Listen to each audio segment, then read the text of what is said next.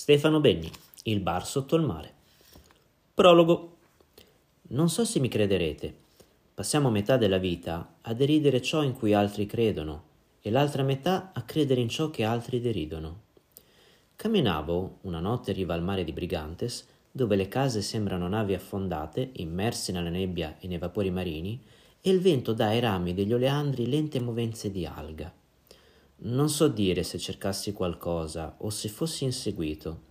Ricordo che erano tempi difficili, ma io ero, per qualche strana ragione, felice. Improvvisamente, dal sipario del buio, uscì un vecchio elegante, vestito di nero, con una gardenia all'occhiello, e passandomi vicino si inchinò leggermente. Mi misi a seguirlo incuriosito. Andava di buon passo, ma faticava a stargli dietro, perché sembrava che procedesse volando ad un palmo da terra i suoi piedi non facevano rumore sul legno umido del molo. Il vecchio si fermò un attimo, tracciando in aria gesti con cui sembrava calcolare la posizione delle stelle, poi annui con la testa e prese a discendere una scaletta che dal molo calava nelle acque scure. Si fermi, signore, gridai. Non lo faccia! Ma il vecchio non mi ascoltò. In breve tempo fu nell'acqua fino alla cintola e poco dopo scomparve. Senza indugiare, vestito com'ero, mi tuffai L'acqua era gelida e sul fondale melmoso giacevano detriti e cordami. Mi guardai intorno cercando tracce dell'uomo e con mia grande meraviglia vidi, sospesa a pochi metri dal fondo, un'insegna luminosa con la scritta bar. E verso di essa si dirigeva tranquillamente, camminando come un palombaro, il vecchio della gardenia. Come in un sogno notai anch'io verso quell'insegna che illuminava l'acqua di azzurro. Arrivai così a una costruzione intarsiata di nautili, con una porta di legno, la porta si aprì subito e il signore con la gardenia mi tese la mano. Non fece altro che tirarmi dentro di colpo e mi ritrovai in un bar accogliente, luminoso e pieno di avventori. Era arredato con mobili di stile diverso, alcuni di antico gusto marinaro, altri esotici, altri decisamente moderni. Il bancone sembrava la fiancata di una nave, tanto era lucido e imponente, Sopra lo schieramento delle bottiglie c'era un grande oblò di vetro, da cui si poteva ammirare candelabri di corallo e branchi di pesce. Gli avventori bevevano e chiacchieravano come in un qualsiasi bar di terraferma. Come potete constatare dal disegno di copertina, formavano il gruppo più stravagante che io avessi mai visto. Il barista mi fece segno di avvicinarmi. Aveva un'espressione ironica e il suo volto mi ricordava quello di un famoso interprete di film dell'orrore mi offrì un bicchiere di vino e mi appuntò una gardena all'occhiello. Siamo lieti di averla tra di noi, disse sottovoce. La prego di accomodarsi, perché questa è la notte in cui ognuno dei presenti racconterà una storia. Mi sedetti e ascoltai i racconti del bar sotto il mare.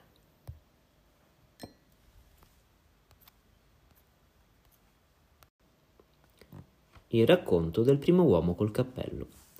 L'anno del tempo matto ma la terra con cui è diviso il freddo, mai più potrei fare a meno di amarla. Vladimir Mayakovsky. La storia che vi racconterò è una storia del mio paese che si chiama Son Pazzo ed è famoso per due specialità, le barbabietole e i bugiardi. Il vecchio del paese, Nanno Celso, profetizzò che quell'anno il tempo sarebbe stato balordo. Disse che lo si poteva capire da tre segni. Le folaghe che ogni anno passavano sopra il paese erano passate ma in treno in capostazione aveva visti due vagoni pieni. Le ciliegie erano in ritardo, quelle che c'erano sugli alberi erano dell'anno prima. Le ossa dei vecchi non facevano male, in compenso tutti i bambini avevano la gotta e le bambine i reumatismi. Nano Celso disse ne avremmo viste di belle. Bene, a febbraio era già primavera, tutte le margherite spuntarono una sola mattina. Si sentì un rumore come se si aprisse un gigantesco ombrello ed eccole tutte al loro posto. Dagli alberi cominciò a cadere il polline a mucchi. Tutto il paese stanotiva e arrivò un'epidemia di allergie stranissime. Ad alcuni si gonfiava il naso, ad altri spuntava una maniglia. La frutta maturava di colpo, ti addormentavi sotto un albero di mele acerbe e ti svegliavi coperto di marmellata. Poi toccò la pioggia a dare i numeri. Pioveva solo un'ora al giorno, ma sempre nello stesso punto, sulla casa del sindaco. Poi la nuvolona si metteva a passeggiare avanti e indietro sul paese e appena vedeva qualcuno col cappello, zac, glielo incendiava con un fulminino. Poi venne un vento profumato e afrodisiaco. Quando soffiava, la gente si imbirriva e correva nelle fratte a due, a tre, a gruppi. Il prete era disperato. Un giorno, mentre inseguiva una coppia sorpresa a porcellare in sagrestia, prese una folata in faccia e lo trovarono un pagliaio con una fedele, ma non troppo. Ad aprile ecco di colpo l'estate. 47 gradi. Il grano maturò e in due giorni era cotto. Raccogliemmo 200 quintali di sfielatini di pane. Faceva così caldo che le uova bollivano non solo sul tetto delle macchine, ma anche nel culo delle galline. Le poverette starnazzavano e la mattina trovavamo le omelette nella paglia del pollaio. Il laghetto si prosciugò in un soffio. I pesci trovarono rifugio nelle vasche da bagno e non c'era verso di mandarli via. Ci toccava far la doccia insieme alla trota. I pesci gatto davano la caccia ai topi. Tutti portavamo dei cappelli di paglia, ma il sole incendiava anche quelli, e allora ci mettemmo dei cappelli di zinco e lamerino e venne l'esercito a controllare perché un ricognitore aereo aveva detto che a Son Pazzo c'era stata un'invasione di marziani. Subito dopo cominciò a grandinare. Ogni volta iniziava con tre tuoni, poi in cielo si sentiva un vocione che diceva Ale e venivano giù dei panettoni di grandine. A Biolo ne cadde uno grande come una forma di parmigiano, con dentro un corvo ben conservato. Tornò un caldo d'Africa la gente dormiva per strada, dentro ai frigoriferi con la prolunga. Il gelataio lavorava 24 ore su 24 e dopo quell'estate si comprò un grattacielo a Monte Carlo. In autunno finalmente caddero le foglie. Ne caddero due, una nel giardino della scuola e una a Rovasio. Le altre sembravano attaccate con la colla e non c'era verso di tirarle giù neanche con le cesoie. L'uva era matura, ma era salata, giuro, salata come una ringa e il vino di quell'anno era buono solo per condire gli arrosti. La temperatura tornò mite e a novembre arrivarono in ritardo le rondini, uno sciame di 9 milioni. Nessuno usciva più di casa, c'era un vocio a 10.000 decibel. Le rondini se ne andarono e arrivarono le cicogne, sganciarono su giù 60 bambini cinesi e ripartirono. Poi ecco la nebbia. Non si vedeva al di là del proprio naso. L'unico che camminava tranquillo era Enea, che aveva il naso lungo 28 cm. Giravamo tutti con un faro antinebbia in testa e la notte spesso ci sbagliavamo di casa e non era poi male, perché c'erano sempre delle sorprese nel letto. La cosa più pericolosa però erano i camion che passavano in mezzo al paese ai 120, perché per i camionisti la nebbia non è un problema.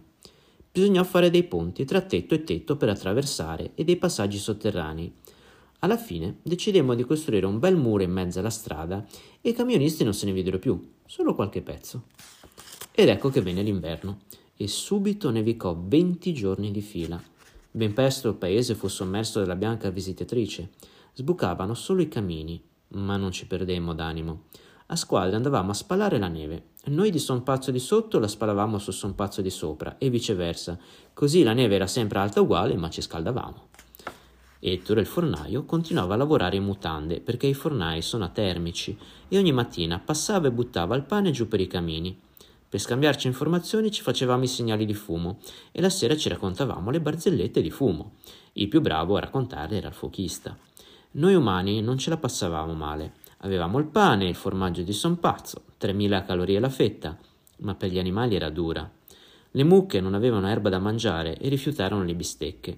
Le nutrimmo per giorni a cipolle e avevano un fiato da ammazzare Gesù bambino nel presepe. Gli uccellini dimagrivano e anche le volpi, le donnole passavano dalla serratura e i lupi scesero a valle e poi in paese ci ritrovammo in tinello con le pantofole in bocca, quei ruffiani. Intanto la bianca rompicoglioni continuava a cadere e molti paesi erano isolati. Si diceva che su a Montemacco venti famiglie non avevano quasi più viveri e mangiavano solo i fagioli. Ci venne un dubbio atroce, perché a Montemacco c'era in effetti una famiglia che si chiamava Fagioli. Così andammo su a vedere, ma i poveretti mangiavano proprio fagioli con la F minuscola e stavano in 50 tutti nella stessa casa per risparmiare legna e con la dieta borlotta tiravano certe scoregge che sembrava di essere in guerra e il nonno Fagioli prendeva le più grosse con un retino da pescatore e le rimetteva nella pentola per non sprecare niente. A fine anno la neve era alta 7 metri e il fornaio aveva finito la farina Così chiedemmo aiuto alla città e ci mandarono tre elicotteri, ma non erano granché da mangiare, tranne forse i sedili. Eravamo allo stremo delle forze quando nonno Celso sentenziò che l'unico che poteva salvarci era Uffizeina. Uffiziena era un meccanico che sapeva riparare tutto, da una gru idraulica a un biberon, e non c'era memoria di son pazzese un guasto che l'avesse messo in difficoltà. Gli spiegammo il problema, e cioè che c'era da riparare niente meno che il tempo. Uffiziena ci pensò un po' su e poi disse: Se è rotto, s'aggiusta. Studiò la situazione, prese un crick, due pezzi di copertone, del mastice una pompa e sparì all'orizzonte. Alla sera era già di ritorno. Spiegò che il problema era semplice. Il sole, venendo su all'alba da Monte Macco, si era impigliato in un albero scheggiato dal fulmine e si era forato. Infatti stava di là, sull'altro versante, sgonfio da far pena. Uffizeina l'aveva vulcanizzato e poi gli aveva attaccato la pompa. Entro poco tempo si sarebbe gonfiato e avrebbe ripreso a salire. Infatti, poco alla volta ecco il sole, dapprima fioco, poi sempre più rotondo e splendente, salire su da Monte Macco e riscaldare tutto. La neve si sciolse e ogni cosa tornò normale, meno noi.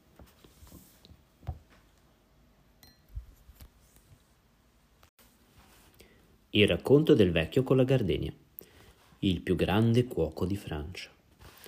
Non l'avrai già mai creduto, ma farò quel che potrò. Lorenzo da Ponte.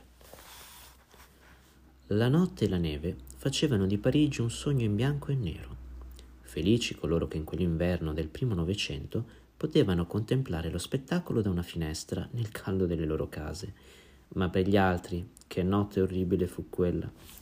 Più di duecento clochard morirono di freddo e altrettanti persero l'uso delle mani e dei piedi per congelamento.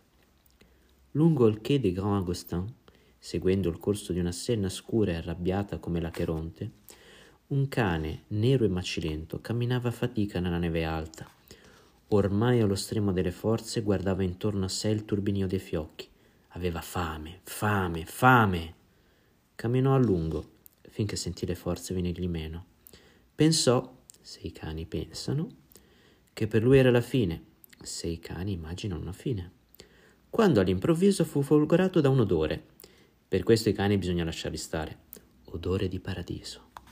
So cosa direte. L'uomo è il solo animale religioso e questa è la caratteristica, insieme al riso e ai pollici, che lo distingue dalla bestia. Ma in una notte così, come chiamare altrimenti l'odore di cibo caldo per un randagio? Seguendo l'odore, il cane si avvicinò a una stretta finestrella a livello della strada. Malgrado la neve l'avesse ricoperta a metà, allungando il collo poté guardare dentro e vide. Vide una grande stanza sotterranea poco illuminata. Al centro della stanza una tavola imbandita per molti convitati. Anche se la tavola era quasi al buio, si indovinavano le forme di grandi piatti già preparati, quattro cattedrali di cibarie. In fondo alla stanza, vicino al camino, il cane vide due uomini, un chirurgo e un alchimista. Il chirurgo sezionava con un coltellino una piccola creatura. L'alchimista mescolava liquidi di colori diversi dentro una nuvola di vapore. Da questa nuvola veniva l'odore che lo aveva attirato. Nell'aria c'era una musica, una voce di donna. Il chirurgo accompagnava sottovoce la melodia, l'alchimista batteva il tempo con un piede.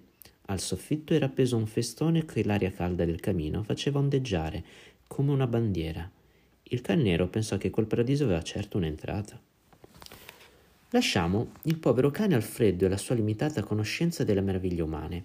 Preciseremo che il paradiso altro non è che ristorante Bonbon, 5 stelle, per alcuni il miglior ristorante di Francia.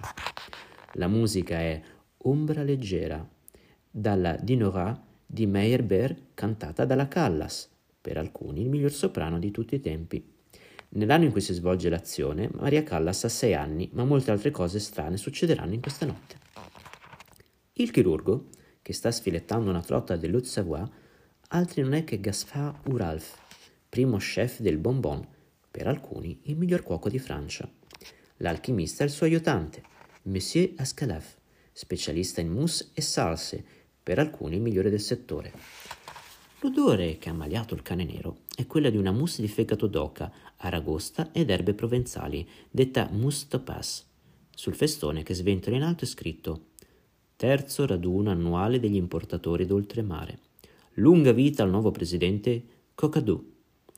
L'Associazione Importatori d'Oltremare è una delle più ricche e per alcuni delle più disoneste associazioni commerciali di Francia. in quanto al presidente Coccadò non v'è dubbio, non alcuni, ma tutti lo considerano il più bieco e cinico affarista del paese.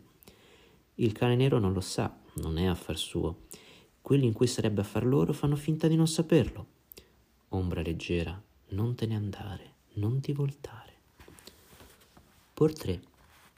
Uralf è piccolo, rotondo, con testa piriforme, occhi da sorcetto, rughe sulla fronte, due bei baffi circonflessi neri e lustri, come dipinti col pennello, corta barbetta anfisbena, capelli imbrillantinati color caviale, gote rose, sorriso cordiale con piccoli denti bianchi aguzzi da bambino, naso da passero e un bel neo galante sulla guancia destra, mani piccole e curatissime. All'anulare destro un anello con un fagiano d'oro. In testa un gran cappello da chef inclinato a sinistra, un po' floscio. Tutto vestito di bianco ad eccezione di una grande sciarpa di seta gialla a disegni di coturnice. Scarpe da ballerino. Odore un po' muschiato. Voce clarinetto. Ascalaf è alto, ossuto, con una spalla più alta dell'altra e fronte acromegalica sopracciglia boscose, colorito sauce bernaise, grande naso porcinesco, occhi da buono, bocca larga e sdentata, grandi orecchie rotonde, capelli bianchi, pochi, mani da strangolatore. Tutto vestito di bianco, ad eccezione di due calzettoni rossi che brillano come fiamme dal suolo. Sandali, odore, erbe varie, voce, oboe. Maestro dice il buon Ascalaf. La mousse è quasi riuscita, ma c'è qualcosa che mi sfugge. Il vino sauterne corteggia l'oca, ma quella non cede. Il sapore resta sospeso a metà e così non posso aggiungere le erbe. Uralf ritaglia tre filetti di trota e li sistema a stella su un piatto di brachemont. Prende la testa della bella savoiarda e le fa un orecchino di limone. Guarda il piatto da lontano trova che il verde del prezzemolo è troppo aggressivo. Pota, benedice con sei gocce di olio siciliano. Caro Ascalaf, dice alla fine, è probabile che tu sia stato troppo timido col soterne e che l'oca sia di fegato un po' grasso, allevata in fretta. Metti altre dieci gocce di vino e il matrimonio si farà. Ascalaf versa le gocce prescritte e la mousse diventa perfetta. Non sbaglia mai il maestro. Sospira Uralf e guarda verso il tavolo in ombra, dove dal piatto freddo di pesce Le Grand Séan quattro astici alzano le chele in invocazione. Più in là, nel piatto di carne Massacre de Saint-Julien l'Hospitalier, le teste di porchetto sonnecchiano. Il monte dei dodici dolci brilla in lontananza, riflettendo la rotondità del castello di frutta Jardin des Salons. Tutto questo lavoro per quei mercanti dice Ralph con voce afflitta ad Ascalaf che si alza e si stira, dimenando le ossa storte. Maestro, forse è ora che andiamo a riposare. Non andrò a letto stanotte, dice Ralph. Sono già le tre e non ho voglia di tornare a casa con questo tempaccio. Tanto alle otto dovremmo già essere qui per i preparativi. Dormirò vicino al camino. Anche ieri notte ha dormito qui, dice Ascalaf, mammona sgorbia, e anche l'altro ieri. Il generale dorme sempre sul campo di battaglia e poi non dormirò solo. Da un momento è entrato il cane nero, umile e scodinzolante. Si è accucciato ai piedi di Uralf e lo guarda come una divinità. Vedi, dice il cuoco, c'è ancora qualcuno che mi adora. Non dica così, fa il buon Ascalaf. Tutta la Francia si inchina alla cucina del maestro Uralf. Una volta forse, ora non si apprezza più né l'invenzione né la sorpresa piccole porzioni per stomachini indifferenti o ircocervi proteinici per, esib- per esibizionismo festaiolo. Ecco cosa vuole la gente, raccontare agli altri cosa ha mangiato. Oh, rien à faire sur la terre. Vai, mio buon Ascalaf, preparerò un osso alla Grand Squelette per questo ultimo gourmet. E accarezza il cane. Se ne va Ascalaf nella notte. La neve continua a cadere. La campana di Notre-Dame Batte le quattro. Parigi dorme. Al riverbero del camino, nel caldo crepuscolo di una pentola di brodo che bolle, Uralf sonnecchia e si abbandona ai ricordi. La sua casa di campagna. Oh, che sane e cordiali. La, ma- la moglie, Madame Camélie Uralf, né sana né cordiale, recentemente defunta. Certe fragole flosce viste oggi al mercato a un prezzo indecente. Rimette il disco, sempre la Callas, sempre ombra leggera. Oh, che gran soprano! Non è mai nata una voce così, infatti non è ancora nata. Uralf si sente un po' fiacco e si versa due diti di Chateaubriand con retrogusto di violetta. Vino da sogni. Al calore del camino, dentro quel bicchiere, vede danzare cavalli, cammelli e baiadere. La testa gli gira. Gli sembra che tutto ondeggi un po', i muri si stringano, la neve fuori cada sghemba. Cosa succede? Anche il cane è cambiato. Ha uno sguardo strano. Sembra che rida, rida, sì, come i porcelletti in cima al massacro di Saint-Julien. Ora il cane si alza e si stira. Si stira fino a allungarsi e restare in piedi sulle zampe posteriori.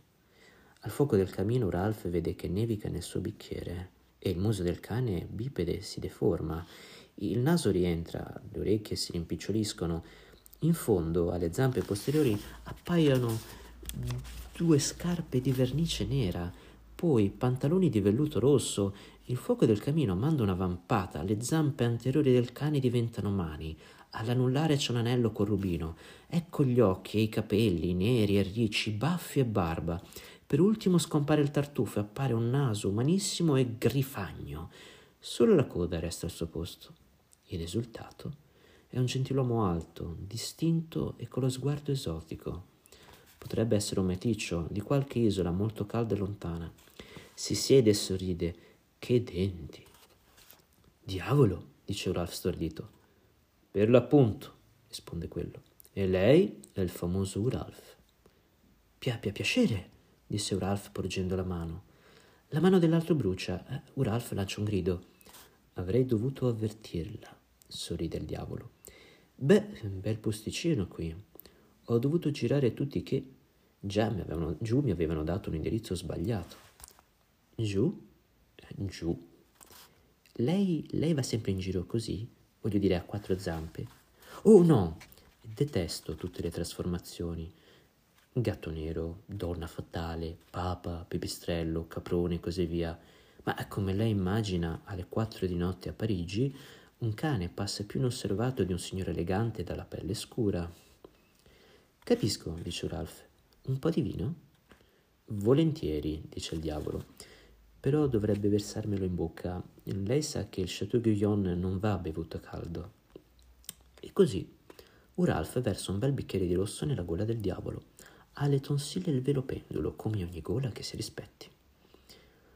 Ora, dice il diavolo leccandosi il labbra con una lingua strana e puntuta, immagino che lei si chieda perché sono qua. Credo, Uralf sospirando, per invitarmi a seguirla. Lei è davvero, il diavolo inchinandosi, un uomo intelligente. E perché proprio me, se non sono indiscreto? La sua domanda, monsieur, è rivelatrice, sogghigna l'ex cane. Orgoglio, vanità, supponenza, moi, io o Ralph, somma di tutte le virtù. Oh, non intendevo questo, dice Ralph rimestando piano piano nel brodo fumante. Voglio dire, perché l'onore di una visita diretta? Perché lei è un fuoriclasse, messer Ralph. Ho con me una lista di peccati che sembra uno dei suoi menù dice il diavolo levando dal mantello un foglio scritto in rosso. Leggo qui eccesso di estetismo, orgoglio smisurato nella professione, megalomania artistica, invidia, ira, lussuria e poi bestemmie, crudeltà su uomini e animali. Devo continuare? orgoglio smisurato, mormora Ralph tra sé e sé. Si alza e accende uno dopo l'altro tre candelieri sul tavolo imbandito. Ognuno illumina una nuova meraviglia. Il diavolo, che pure di banchetti ne ha frequentati tanti, resta senza fiato. Vedo che questo è il motivo della mia condanna, dice Ralph. Voglio che lei lo conosca a fondo. La invito a cena. Il diavolo sogghigna. Che denti. Se lei crede di blandirmi, sappia che ogni racconto sui miei eventuali pentimenti o corruzioni è falso e frutto di immaginazione letteraria. Uralf non lo ascolta e gli mette davanti quindici posate diverse. Il diavolo le guarda senza tremare. È uomo di mondo e sa usare ben altro che il forcone. E poi ha le spalle a molte ore da cane affamato. Ecco i miei capolavori, dice Ralph, secondo un'antica ricetta siciliana. Le Grand Océan. Tre cerchi corrono attorno al centro del piatto. Il primo è di gambari fritti imbeverati in latte e code di gambari con colli di prosciutto e formelle di butirlo di gambari passato per pannolino e anche alcuni gambari vivi stropicciati fino a divenire rossi come fossero cotti, che mescolati con quelli bolliti si metteranno a camminare con grande scherzo per i convitati. Il secondo cerchio inizia con una ragosta al ragù d'olio, funghi, tartufi e piselli bagnata con brodo di pesce. La ragosta afferra con la chela la coda di un'anguilla condita con salsa di mandorla lamberlina, la quale anguellina morde la coda di un capitone scorticato cotto in malvasie e salsa d'acciughe, il quale capitone appoggia la testa sul luccio alle braci che insegue famelico quattro trote alla cetosa, ai ginepri, al ragù di prugnoli e alla carbonata. L'ultima trota si riunisce alla prima ragosta. Il terzo cerchio è composto da un carousel stil baiol di 300 ostriche alla salsa reale, ognuna recante a mo' di perla una polpetta di rana o di fegato di testuggine e altrettante patelle canolicchi. Dentro i tre cerchi di quattro polpi reggono un grande conchiglia incoronata di astici in salsa barcellonese, ognuna offerente nella chela un canestrino di linguattole. Al centro della conchiglia sta, in posizione di naissance de venue, un grande storione infilzato di lardelli e cotto in brodo di capone. Massacro de Saint-Julien-l'Hôpitalier. Due cinghiali, atteggiati a sfingi stile Fremier, reggono sulla testa un grande vassoio su cui stanno sei porchetti ripieni di maccheroni e conciati di formaggio, pepe, cervellacce e midollo di manzo.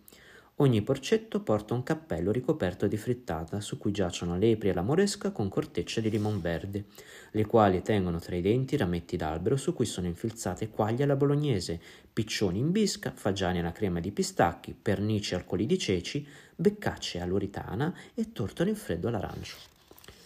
Monte dei dodici dolci. Il monte è così costruito. Pendici, bignè alle pere moscadelle, torta alla turca, cannelloni di ricotta. Primo strato, spuma di riso dolce, uova alla salsa di castagna, imborrabbiata di mandorle. Secondo strato, torta di fragole, gattò di mille fogli, crema al caffè. Terzo strato, spume bianche al cedrato, budin misto alla panna di latte e sulla cima gran torre di bignè e fiori di viola a scalaf. Ultimo il giardino di Salomè. Una statua dalla fatale danzatrice regge una cornucopia di meloni papayas, guayabas, arucabas, poponi per coche. Al collo diademi di visciole alla vita aranci del Portogallo, in testa una corona di ananassi. Ai suoi piedi un tappeto di uva e noci di cocco.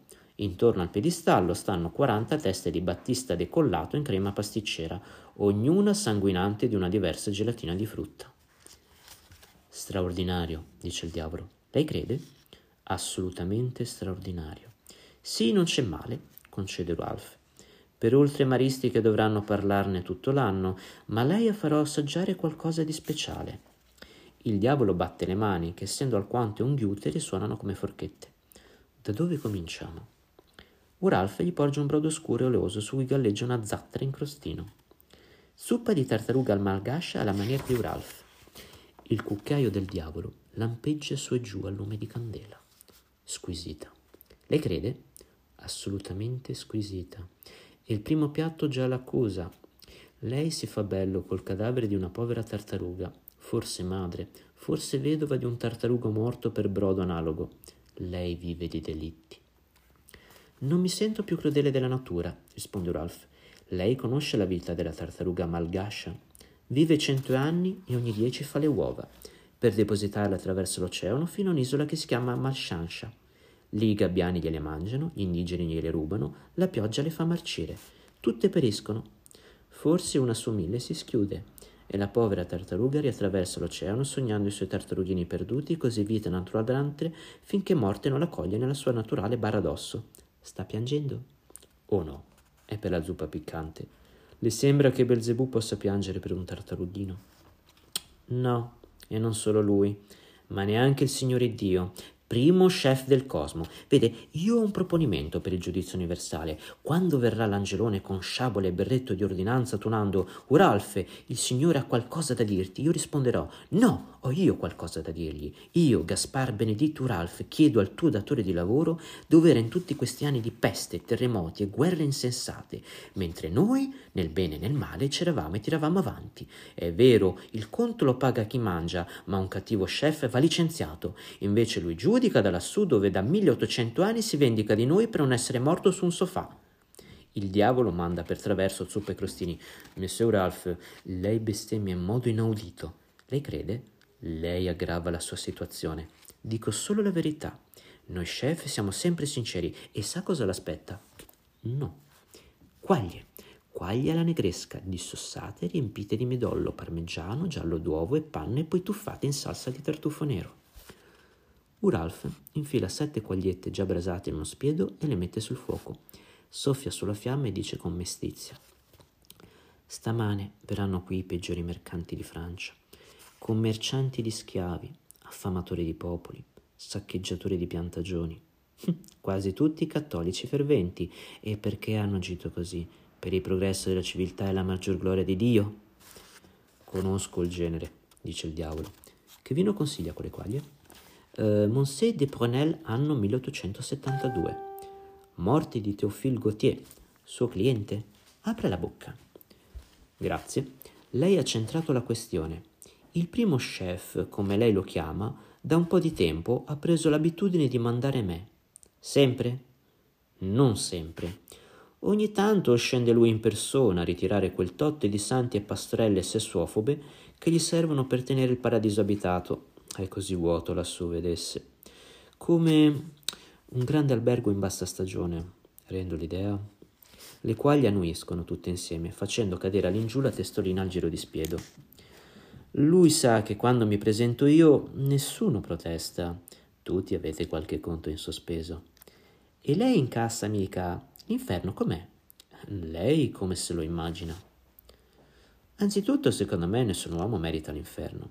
Comunque lo vedo più o meno come un posto dove tutti i giorni c'è un banchetto di oltremaristi che mettono il parmigiano sulle trigne e la cenere del sigaro nei sorbetti.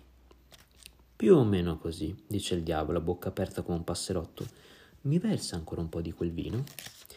Uralf prende le quagliette arrostite e le butta una a una, pluff, in una vaschetta. Escono glassate di cioccolato. Il diavolo ne assaggia una e dice: Squisita. Lei crede?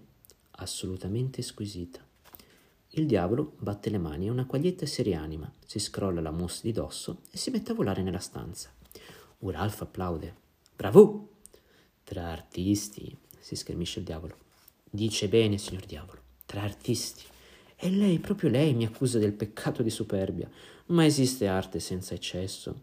Ciò che noi chiamiamo misura non è forse la pantofola che infiliamo dopo un lungo viaggio di visioni. Esiste una lingua senza metafora, un pranzo senza relevé, un diavolo senza le zanne. Piano, piano. Arte e anche semplicità. La semplicità è l'affettazione del secolo, dice Uralf.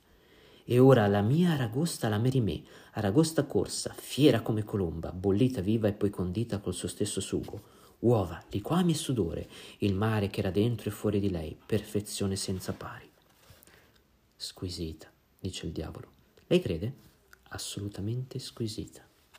Ebbene, lei crede che di questi tempi qualcuno la apprezzi, che gli oltremaristi sappiano la differenza tra un aragosta e un astice, tra maschio e femmina, tra regius e vulgaris. No! Il loro profeta è Versi. Ai, dice il diavolo buttando giù un brandello di chela e invocando un sorso di vermentino. Ecco l'invidia. Sì, Versier, quell'ex macellaio, la cuisine nabab, come amano chiamarla. È per colpa sua che devo costruire questi baldacchini di trippe, questi partus di gusti, queste ammucchiate senza eros. Non importa la qualità, L'importante è che sia troppo. Gran bazar senza pane. L'Occidente mangia sulla terrazza e da basso il resto del mondo attende gli avanzi. Il miglior condimento di un pranzo è la fame degli altri. È una frase di Versier, testuale. Cucina per pesce cani. Il diavolo ride e finisce la bottiglia di vino ormai brûlé. Ne stappa un'altra con l'unghia del mignolo. Vada a vedere una cena di Versier dice Ralph arrabbiandosi assumendo il colore dell'aragosta. Paludi di maionese per mascherare i sapori, maialetti vestiti da cherubini, divinità egizie con teste di vitello, cannoni che sparano anatre farcite, cinghiali ripieni di feti di fagiano e metastasi di castagne, patè con lo stemma e le iniziali del commensale, asparagi tricolori, cervello di scimmia, pulcini di fenicottero, orrore, poi orrore, orrore senza fine. Ai ricchi di questo tempo e altri tempi piace così, dice il diavolo roteando la forchetta, e le porte dell'inferno sono larghe abbastanza per qualsiasi pancia. Cosa c'è dopo? Un'ose di frutta, dice Ralph, prima del congedo ananasso in gelatina imperiale e fiore di awan catata e salsa di cocco con fiore della passione candito. Esotico, dice il diavolo addentando. Esotico, sì, ma con calma. Basta che qualcuno venga dall'Antilla o dal Guadalupe ed eccovi lì tutti a sbavare. E di Petit che cosa ne pensa? Quell'orafo fallito, grugnisce Auralf. Lui e la sua nouvelle cuisine, piccoli particolari, porzioni da convento di suore nane Insomma, non le piace. Lo detesto. Lui sì che è frollato nell'estetismo. Quei suoi piatti tombali, una ringa morta con due cetrioli becchini, risotti con emorragie di fragole, riassunti di anatra, sineddoche di pollo, il chicco di mais come logos, e poi quegli accostamenti amaro e menenso, acido e salso, quelle cipolline insignificanti elevate a verbo, allontana da me questo calice, su, assaggi questa melagrana. Squisita. Lei crede? Assolutamente squisita. Bene, vede quel forinino in alto? È un'iniezione di miele, cinque gocce, così l'asprigno è diventato profumo. Sorpreso? E la sua zuppa di tartaruga? Sì. Non era tartaruga, era lardo e cavolo di Auvergne. Ancora sorpreso? Le quaglie erano quaglie, l'aragosta aragosta, ma le salse le ho inventate io. E questo dolce è una ricetta che ho trovato in Balzac ed è solo la millesima parte dei modi in cui potrei stupirla, e senza fumo e zoccoli. Sì, va bene, ma dice il diavolo barcollando sotto il ventesimo calice di vino rosso. Assaggi questo sorbetto al limone e si ricordi che nella mia cucina c'è cultura, i grandi cuochi del passato, il sapore della terra di Francia, i suoi poeti e i loro sogni. Le mie quaglie non smettono di volare, né le mie trote né di nuotare, tutto resta vivo, poiché nell'invenzione nulla muore, mentre ricchezza e indifferenza spengono tutto, per Dio. Uralf crolla su una sedia, mezzo sbronzo anche lui. Vorrei dire che, farfuglia il diavolo, si prenda prima questi biscotti nocciolati dei padri di Saint-Vert con crema d'uovo d'oca all'Armagnac e sappia che in questi Sean e Verser di Salomè non c'è che un decimo della mia arte. Ma se lei venisse un giorno qualsiasi nella mia cucina, vedrebbe, vedrebbe le triglie di Manei infuocarsi in un'onda di pomodoro mediterraneo e le mie ostriche sfidare l'eternità imbalsamate nella gelatina come in un acquario di La Fogue e le mie insalate fiamminghe e le mele di Cézanne e io so fare pesci naturalisti alla Bonvin, ma anche razze e mante surrealiste e la rançor e il merluzzo elettrico e il trompe-l'œil di balena, capisce? Lei è ubriaco dice il diavolo sudando come se fosse a casa sua. Cosa mi sta mettendo nel piatto? Tartufi alle braci con limoni fagioletti erbalati alle acciughe. Sì, io ho creduto in tutto questo, dice Ralph montando in piedi sul tavolo. E per questo vengo condannato. Lo so, non è la mia arte che è scandalosa, ma la mia vita. Non le opere, sono le vite degli artisti, potranno d'ora in avanti essere scandalose. Non si rovesci i tartufi sul mantello. Viva! Squisito dice il diavolo con un filo di voce, investito da un fiotto di porto. Un bottone delle braghe gli esplode come un colpo di colubrina. E lei ora viene a prendermi. Non la scandalizzano versi e Petit? Lei vuole me perché io non sono ipocrita, perché ho ancora delle idee, non delle ciliegine. Mi sente? Assaggi. Spuma in pistacchi, sorbetto all'anice, mele cotte con rum bianco. Niente spuma, né mele, né sorbetto. Il diavolo aveva reclinato la testa. La coda gli sporgeva indecorosamente dal calzone. Da lì a poco cominciò a russare. E non un russare qualunque. Era come se la terra stesse per scoppiare e poi trattenesse il fiato e succhiasse al suo centro l'oceano e poi lo rigettasse fuori. Tutto il ristorante tremava, le testine di maiale crollarono, rimbalzarono giù, la frutta rotolò ovunque, la gelatina tremolò e precipitò in slavine. E quando espirava il diavolo mandava fuori una zaffata rovente di aglio e anime prave tale da bruciare tutto quello che incontrava nel cammino. E carbonizzò metà tovaglia di Fiandra, le tende e il tappeto. Dormì fino alle dodici, sempre con quel frastuono di locomotiva. Quando si svegliò, vide Ralph che sbatteva tuorli fischiettando. Ho dormito, disse il diavolo con voce lamentosa. Lei crede? Assolutamente e saporitamente. Che ore sono? Mezzogiorno in punto. Siamo in ritardo. Andiamo. Lei sa che non verrò, disse Ralph sorridendo. Il diavolo si rimboccò la coda nei calzoni ed emise un gemito. Ho fatto parte dell'Icantropes, setta diabolica che si riunisce ogni venerdì notte al Père Lachaise, tomba di Delacroix, dice Ralph. E so che c'è una regola che dice: se il diavolo viene e si addormenta, per dieci anni poi non ti tormenta. Ha ragione, diabolico individuo, dice il diavolo alzandosi a fatica. Lei mi ha sedotto, stregato, farcito di proteine e zuccheri. Tornerò tra dieci anni. Allora ho ingannato al diavolo? chiede Ralph. Forse, ghigna quello. Oppure il diavolo si è fatto una mangiata gratis nel più bel ristorante di Francia. Non era ancora la mia ora. Chi lo sa, dice il diavolo, Nessuno ha un orologio così grande. Poco dopo, i primi pasciuti oltremaristi varcarono la soglia del bonbon. Tra le loro gambe sgusciò veloce un cane nero. Mentre si accomodavano a sedere, uno di loro notò che il cane, fermatosi in cima alle scale, li guardava con uno strano sguardo. Vorace, avresti detto. Entrò Ralph. Il cappello da chef gli stava sul capo come una corona. Al suo fianco era il fido a scalaf, brandendo il tirabouchon. Dietro di loro un plotone di venti impeccabili camerieri. Signori, disse Ralph consultando l'orologio, tra dieci minuti cominceremo a servire l'aperitivo. Chi c'è c'è, chi non c'è vada al diavolo.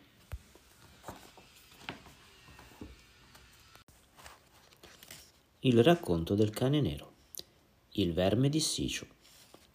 Un royaume manteau blanc, tu luisant, onde flamme, c'est la mythe.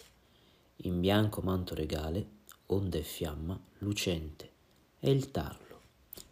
Paul Verlaine. Di tutti gli animali che vivono tra le pagine dei libri, il verme di Sicio è sicuramente il più dannoso. Nessuno dei suoi colleghi lo eguaglia, nemmeno la cimice maiofaga, che mangia le maiuscole, o il farfalo, piccolo imenottero che mangia le doppie con preferenze per le M e le N, ed è ghiotto di parole quali non nulla e mammella. Piuttosto fastidiosa è la termite della punteggiatura, o termite di Dublino, che rosicchiando punti e virgole provoca il famoso periodo torrenziale, croce delizia del proto e del critico. Molto raro è il ragno univerbo, cosiddetto perché si ciba solo del verbo elicere. Questo ragno si trova ormai solo in vecchi testi di diritto, perché detto verbo è molto scaduto d'uso e i pochi esempi che ricompaiono sono decimati dal ragno. Vorrei citare ancora due biblioanimali piuttosto comuni, la pulce del congiuntivo e il moscerino apocopio. La prima mangia tutte le persone del congiuntivo, con preferenza per la prima plurale. Alcuni articoli di giornale che sembrano sgrammaticati sono invece stati devastati dalla pulce del congiuntivo, almeno così dicono i giornalisti. L'apocopio succhia la E finale dei verbi amar, nuotar, passeggiar. Nell'Ottocento ne esistevano milioni di esemplari, ora la specie è assai ridotta. Ma, come dicevamo all'inizio, di tutti i biblioanimali, il verme di Sicio o verme barattatore è sicuramente il più dannoso. Egli colpisce per lo più verso la fine del racconto. Prende una parola e la traspos- trasporta al posto di un'altra e mette quest'ultima al posto della appena. Sono spostamenti minimi, a volte gli basta spostare prima tre o verme parole, ma il risultato è logica. Il racconto perde completamente la sua devastante e solo dopo una maligna indagine è possibile ricostruirlo come era prima dell'augurio del verme di Sicio. Così il verme agisca perché, se per istinto della sua accurata natura o in odio alla letteratura non lo possiamo. Sappiamo farvi solo un intervento, non vi capiti mai di imbattervi in una pagina dove è passato il 4 di Sicio. Il racconto del marinaio. Matu Maloa. Mai il capodoglio non respira che un settimo, o una domenica di tutto il suo tempo. Herman Melville. Che io possa bere acqua salata mille anni, non toccare più il legno di una nave e morire cadendo da una sedia a dondolo, se quello che racconterò non è vero, come è vero che mi chiamo Jim Guinea. Lo giuro sul demonio. In quarant'anni che navigo non ho mai visto nulla di simile a quello che accade al capitano Charlemagne. Anni fa mi trovavo nel porto di Cape Heath, nell'Africa del Sud. Ero reduce da un imbarco molto agitato su una baleniera americana, la Holy Moses.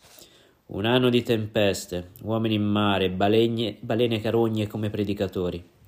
Per di più avevo perso un orecchio discutendo rasoiate con un nostromo. Andai perciò da un cinese che aveva tutto il porto in mano, chiedendogli un imbarco un po' tranquillo. Ce n'è uno liscio come l'olio, Guinea, mi disse ridendo il cinese. Ma dovrai comprarti un vestito nuovo. Mi spiegò tutto. La nave in partenza era la Fidel, una goletta nuova, tirata a lucido, un gioiellino di barca. Trasportava piante rare e animali per i giardini zoologici. La comandava un nobel'uomo inglese, il capitano Charlemont. Uno strano capitano, a quello che diceva il cinese. Portava con sé in ogni viaggio un guardaroba completo. La sua cabina era, a detta di chi l'aveva vista, più bella di quella dell'ammiraglio Chiré con stoffe preziose, quadri d'autore e due statue di Nettuno in ebano polinesiano che facevano da colonne al letto a baldacchino. La nave era tutta costruita con legni pregiati e non aveva un baglio, un chiodo, un bocchettone che non fosse sfavillante. Il cuoco era francese, gli ufficiali in seconda erano scelti tra i più nobili rampolli della Regia Marina e la paga per i marinai era di 300 guinea in barco, il doppio del normale. Ma tanto lusso non era per tutti. Il capitano voleva marinai degni della Fidel. Li voleva alti, di portamento fiero ed elegante. Il suo equipaggio doveva sembrare più un reggimento inglese che una di quelle adunati di ceffi che i porti tropicali conoscono così bene. Per trecento pezzi, disse al cinese, sono pronto ad andare a lezione di buone maniere e a dormire assieme a un barile di rum senza toccarlo. Così andai da un barbiere che mi scotenò della barba di sei mesi mi legai il codino con un nastro giallo e nascosi l'orecchio mutilato sotto un berretto di lana. Quella notte incontrai due mercanti francesi e con la punta del coltellino alla gola mi feci gentilmente prestare le brache da uno e la giacca da un altro. Non mi guardai allo specchio la mattina dopo, mentre andavo al molo, ma dovevo essere davvero carino, perché tutti si davano di gomito e si voltavano a guardarmi. Quando giunsi alla fila dell'imbarco, mi prese un colpo Proprio davanti a me c'erano due ex compagni della baleniera. Si chiamavano Bakshan e Victor Fernandez e vi assicuro che avrebbero potuto rapinare una persona solo alzando le sopracciglia dal ceffo che avevano. Avevano cercato anche loro di migliorare il loro aspetto. Bakshan, un nero alto quasi due metri che si era procurato un cilindro grigio e una pelandrana azzurra che gli arrivava sia in nome a metà coscia, Fernandez aveva rubato degli stivali militari e sfoggiava un gilet di cuoio arabescato sopra una camicia che alla nascita doveva essere stata di seta bianca. Fumavano la pipa soddisfatti e sputavano per terra da veri gentleman. Appena mi videro scoppiarono a ridere, quasi quanto risi io vedendo loro. Ragazzi, cosa non si fa per 300 ghinee? Aspettammo un po' che la fila avanzasse e dalle facce cupe che vedevamo tornare indietro capimmo che il capitano era davvero molto esigente. Venne infine il nostro turno, ed eccolo lì il capitano Charlemont, tra due ufficiali piccoletti e luccicanti di raso come colibrì. Il capitano invece sembrava una grande foca, vestito tutto di pelle nera, col cappello con una piuma verde e guanti fino al gomito. Aveva il volto bianco come un annegato, incorniciato da lunghi capelli biondi, baffi sottili e curati e un pizzo a virgola così ben scolpito che ti veniva voglia di appenderci la giacca. Sembrava un quadro di museo, come una volta ne ho visto uno a Cuba. Scriveva i nostri nomi facendo sventolare una penna d'oca sul registro di bordo e di tanto in tanto tirava tabacco da una tabacchiera d'ostrica a Catan. Ecco com'era un nobel'uomo inglese. Il primo di noi che si presentò al suo cospetto fu Fernandez. Nome? chiese il capitano. Victor Emanuel Fernandez, signore. Oh no, magari fosse un signore, sono soltanto un povero marinaio. Le risatine degli ufficiali colibrì. Il capitano, spiegò uno di loro, vuole dire che ci devi chiamare signore Zuccone. Signor sì, signor Zuccone. Fernandez non era un prodigio di Galateo, ma era sveglio. Il capitan Charlemont lo squadrò dall'alto in basso e poi chiese: Qual è stato il tuo ultimo imbarco, marinaio? La Holy Moses, signore. Una baleniera, signore. E che lavoro facevi? Eh, io taglio, signore. In che senso? Eh, nel senso, signore, che quando la balena è presa e tirata a bordo, signore, le infiliamo una bella sega nel buco del cuore, signore, e le tiriamo fuori l'animaccia e le trippe, signore, finché è tutta olio e bistecche, signore. Bel linguaggio colorito il gentiluomo Fernandez. Charlemont inarcò un po' il sopracciglio ben disegnato e si mise a squadrare il tagliatore. Non sarai per caso tatuato? Non voglio marinai decorati con sconcezze nel mio equipaggio. Oh no, signore, cioè appena qualcosina, signore.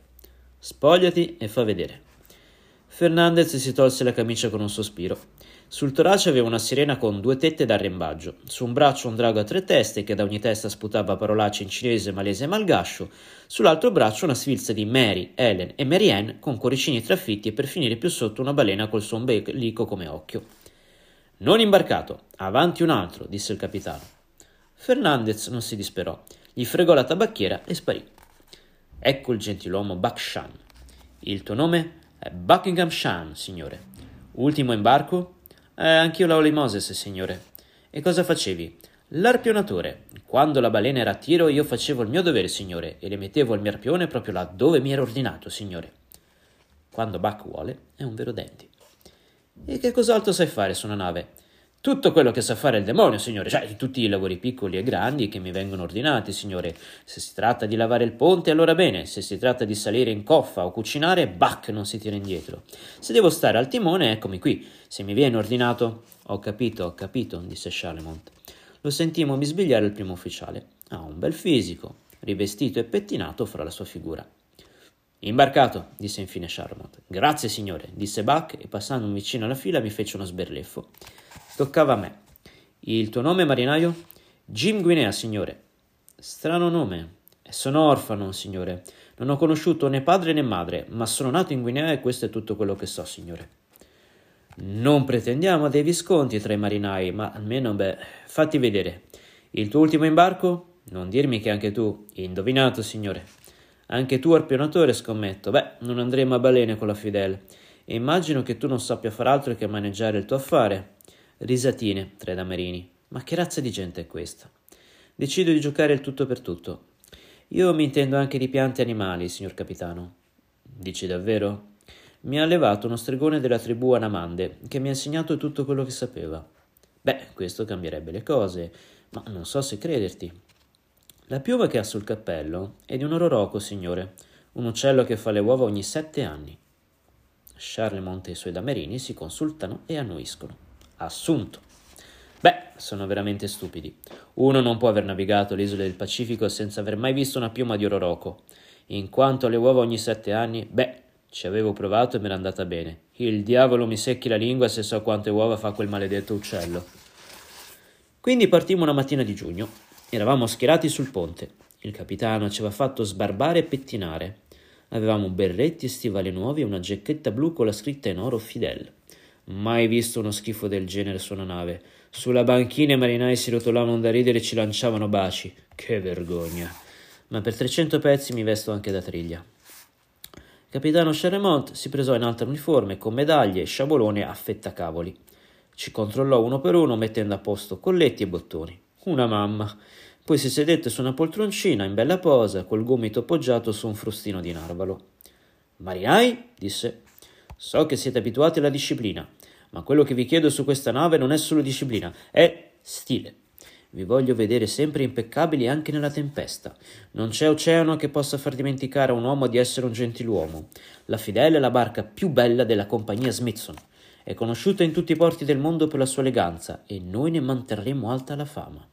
Trasportiamo piante e animali rari per il giardino botanico di Londra Inutile dire che tutto ciò richiede una delicatezza e una cura ben diverse da quelle necessarie per squartare una balena. Dovrete perciò essere degni della Fidel, e guai se vi venissero in mente le vostre usanze marinare, le bravate, le bestemmie e gli scherzi osceni. Su questa nave non succederà nulla che non possa succedere in un salotto inglese. Questo è il mio motto, e ora partiamo. Per la gloria della Fidel e per 300 ghinee. L'allusione al compenso spianò appena i musi lunghi. Gente che aveva passato tempeste ed arembaggi con un coltello in una mano e l'altra aggrappata alla sartia era certamente poco entusiasta all'idea di viaggiare su un salotto inglese. Decidemmo di prenderla a sorridere. Sul ponte si ascoltavano discorsi di questo tipo. Vuole, per favore, il gentiluomo Shan togliere il suo piedone da scimmia dalla mia drizza, a ciò che io possa issare la vela? Prego, gentiluomo Guinea, che il demonio l'affoghi per la sua cortesia. Vuole, per favore, il molto figlio di puttana gentiluomo Macaulay smettere di sputare contro vento la sua fetente saliva tabaccosa, di modo che la mia divisa non ne venga insozzata? Poiché, se non smetterà, la mia egregia mano potrebbe tosto lisciarle la dentatura nel qual caso, nobiluomo, niente mi impedirebbe di provare la durezza di questo splendido bugliolo sulla sua eccellentissima testa di bastardo. Così la Fidel lasciò il porto verso l'avventura. Non eravamo ancora usciti dal golfo che da sotto coperta uscì un uomo con grandi occhi sporgenti, vestito tutto di nero. Molto cortesemente si presentò a tutti noi, uno per uno. Disse di chiamarsi professor Guiscard, di essere lo scienziato consulente per il viaggio e di soffrire maledettamente il mar di mare. Per gli occhi sporgenti e il colore verde fu subito soprannominato il geco. E con quest'ultima sorpresa prendemmo largo mentre Charlemont a poppa prendeva il tè. Ma, sospirò il filosofo di bordo, Huisman l'olandese, aspettiamo a disperarci. Non sembra, ma magari è un buon capitano. Huisman si illudeva. Dopo pochi giorni di navigazione noi marinai ci chiedevamo chi mai avesse insegnato al capitano Charlemont a portare una nave. Sembrava che avesse paura di consumarla. Navigava solo con un vento a 3-4 nodi, con mezza velatura. Appena si alzava un bel vento per far finalmente correre la cavallina, portava la fidela a riparo in qualche rada e aspettava che il vento calasse. Così, per arrivare dal golfo di Guinea alle isole Biagos, ci mettemmo il doppio del necessario. Ma al capitano non sembrava importasse. Le sue uniche preoccupazioni erano la nostra divisa, gli ottoni della goletta e i cerimoniali di alzabandiera. Per calcolare la rotta, lui e i suoi ufficiali colibri impiegavano intere mattine, mentre noi facevamo subito occhio. Tanto navigavamo vicino a terra. Il cibo era decente, i turni comodi, ma si rischiava sempre di essere puniti per una bestemmia o un colletto fuori posto. Un marinaio greco si prese venti colpi di frusta perché era stato sorpreso a stendere le calze su una sartia.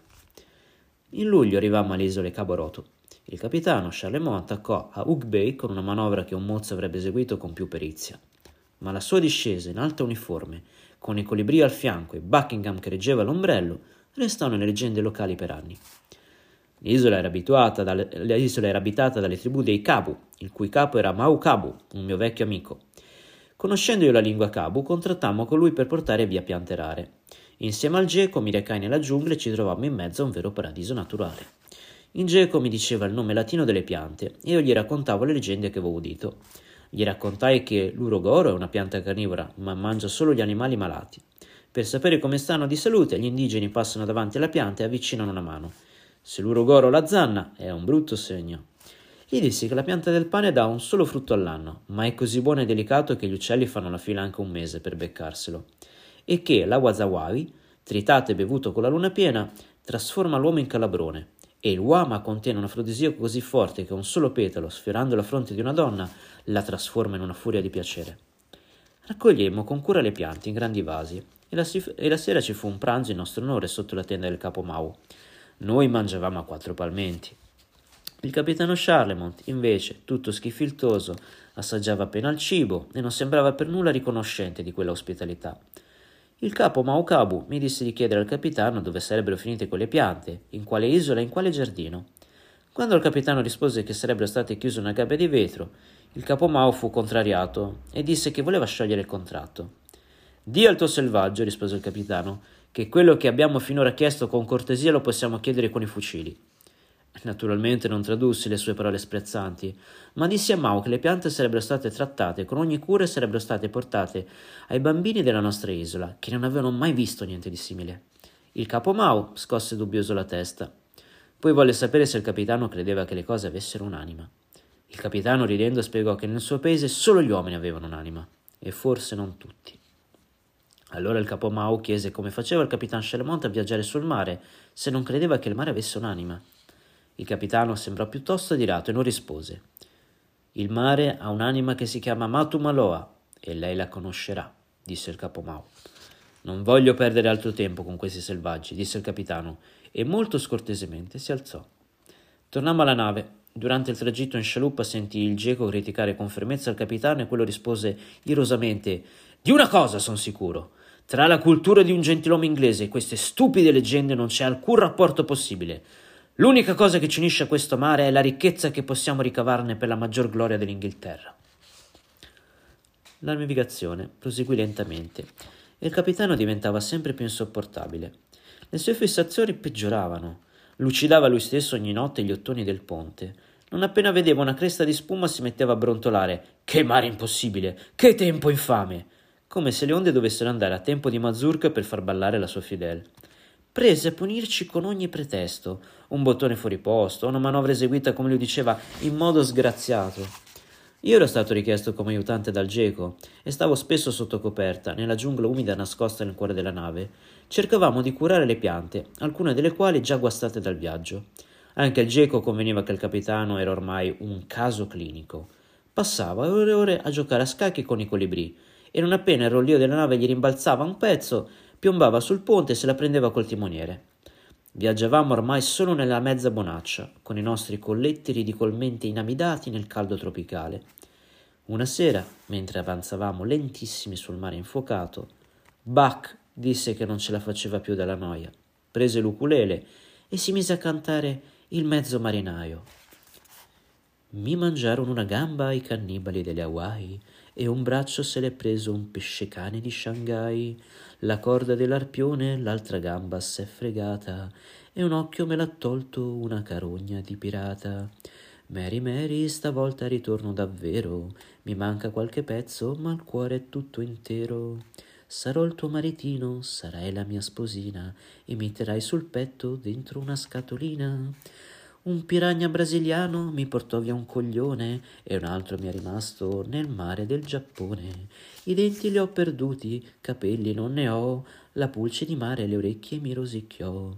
Mary Mary, stavolta ritorno davvero, mi manca qualche pezzo, ma il cuore è tutto intero. Sarò il tuo maritino? Il ritornello fu interrotto dall'arrivo del capitano Charlemonte, livido di rabbia. Eravamo impazziti a cantare quella robaccia sulla Fidel. Doveva una nave inglese far da palcoscenico a queste sconcezze? Prese l'ukulele e lo spaccò sulla murata. Gridò che ne aveva abbastanza della nostra indisciplina e che avrebbe fatto cantare la frusta al nostro posto. Stava lì, minaccioso, a gambe larghe, quando la barca ebbe un sobbalzo improvviso, come se avesse toccato un banco di sabbia. Il capitano finì disteso per terra e, dato che il ponte era stato appena insaponato, si fece mezza nave scivolando come una foca sul ghiaccio. Nessuno riuscì a non ridere e la nostra risata si accompagnò anche uno strano, acutissimo rumore. Il capitano si alzò furibondo e ordinò di mettere Buckingham ai ferri per tre giorni. Cercò di riprendere la dignità del comando urlando Controllate quello scandaglio, ci deve essere un banco di sabbia. Nessun banco, rispose Buckingham mentre lo portavano via. È Matu Maloa, comandante. Portate via quel maledetto negro, disse il capitano. Buttammo lo scandaglio. C'erano seicento piedi di fondale. Qualsiasi cosa la nave avesse urtato, non era di certo un banco. Quella notte ero di guardia. La luna illuminava il mare per miglia e miglia. Era una notte in cui, come osava dire Buckingham, anche le fidanzate brutte diventano belle. Me ne stavo a parlare col geco. Nel silenzio del mare si udiva soltanto una nenia voodoo che Buck cantava dalla sua cella. Con nostra sorpresa vedemmo il capitan Charlemont salire in coperta. Forse non riusciva a dormire per il caldo.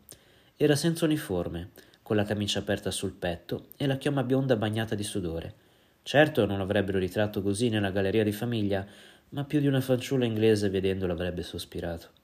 Il capitano restò a lungo assorto, guardando il mare, mentre la bonaccia volgeva il cuore e l'anima in una palude calda. Erano le due. Mezzo miglio a babordo vedemmo qualcosa di strano. Il mare era increspato, come se qualcosa di terribile lo avesse spaventato. Vedi tu quello che vedo io? Chiesi a Wisman. Lo vedo, disse l'olandese. Ehi, voi due, disse il capitano sentendoci parlottare preoccupati. Cosa vi succede? Credo, capitano, dissi io, di aver avvistato una balena. Ah, disse il capitano. Bella razza di marinai. Non ci sono balene su questa rotta. Per una volta aveva ragione lui. Non avevo mai incontrato una balena in quella zona, e ora il mare sembrava di nuovo tranquillo, ma il mio istinto di arpionatore mi diceva che era una tranquillità solo apparente E infatti il mare ribollì e si aprì e proprio davanti a noi spuntò la testa di Matu Maloa. Era il più grosso capodoglio che avessi mai visto, almeno duecento piedi. Aveva la testa grigia e rossastra piena di taglie e protuberanze, una vera montagna tormentata, e la mandibola avrebbe potuto tagliare la nave in due come una forbice. L'occhio piccolo, a pelo dell'acqua, scrutò un attimo la nave, mentre noi stavamo col fiato sospeso. Poi Matumaloa si girò su un fianco e, ci crediate o no, fissò lo sguardo sul capitano Charlemont e dopo un attimo gli fece l'occhiolino. Il capitano guardava terrorizzato alternativamente noi e la balena. Era chiaro che non aveva la minima idea di cosa dovesse fare e vedendoci immobili stava immobile anche lui. Ma Tomalò lo guardò ancora, poi diede un leggero colpo di coda e chiamò il capitano. Un suono melodioso, come un violino sottomarino. Avevo spesso sentito parlare della voce delle balene, ma era la prima volta che la sentivo. Cosa sta succedendo, marinai? disse il capitano Charlemont dietreggiando verso il centro della nave. Ma Tomalò rotò in aria la coda e si inabissò. Poi risalì in tutta la sua mola e fece una virata elegantissima, spruzzando appena con un getto d'acqua la nave.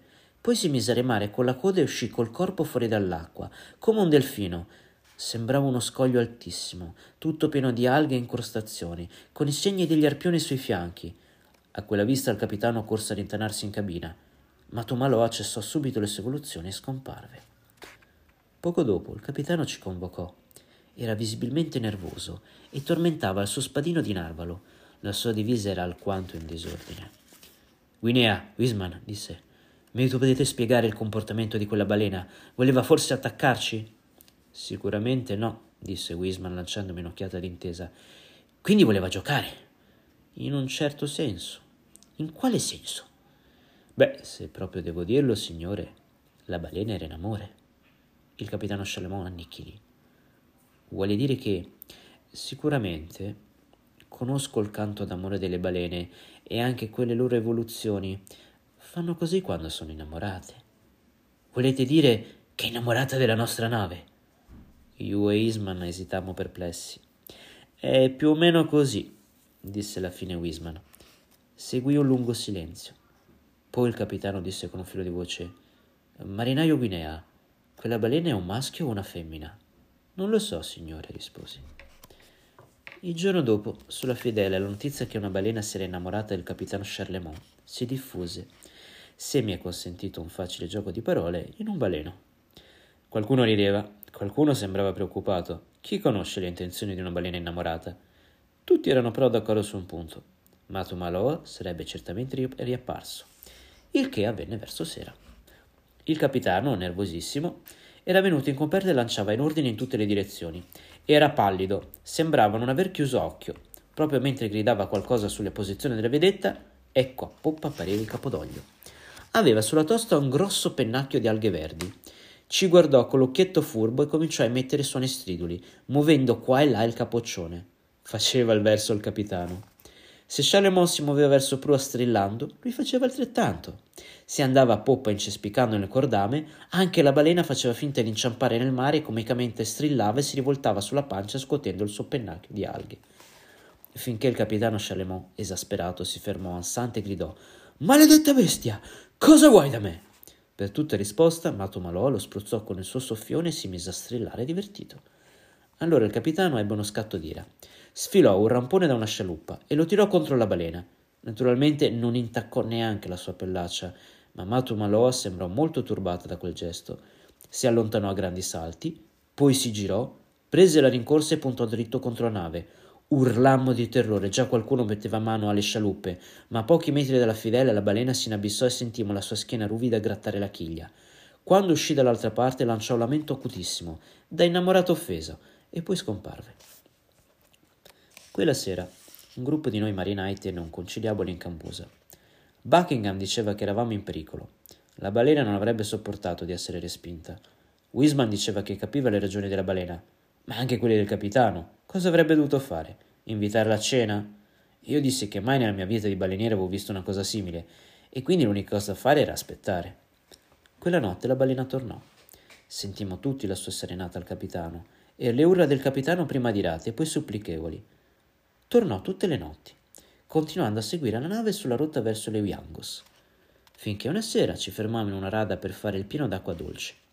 Non c'erano più di venti piedi di fondo, ma la balena arrivò ugualmente. Il suo muso era quasi appoggiato alla nave. Cantò fino alle tre, finché il capitano non uscì dalla cabina. Ero di guardia e potete sentire tutto ciò che dissi. Ma tu Maloa, dice, diceva sottovoce Charlemont, cerca di capire la mia situazione. Io faccio parte di un'antica e onorata famiglia inglese. I maschi della mia famiglia hanno sempre ed esclusivamente sposato donne con almeno un quarto di discendenza reale. Come pensi che potrei dare l'annuncio che mi sono fidanzato con una balena? Lo so che tu sei la regina del mare, ma i nostri mondi sono diversi. Io non respiro sott'acqua.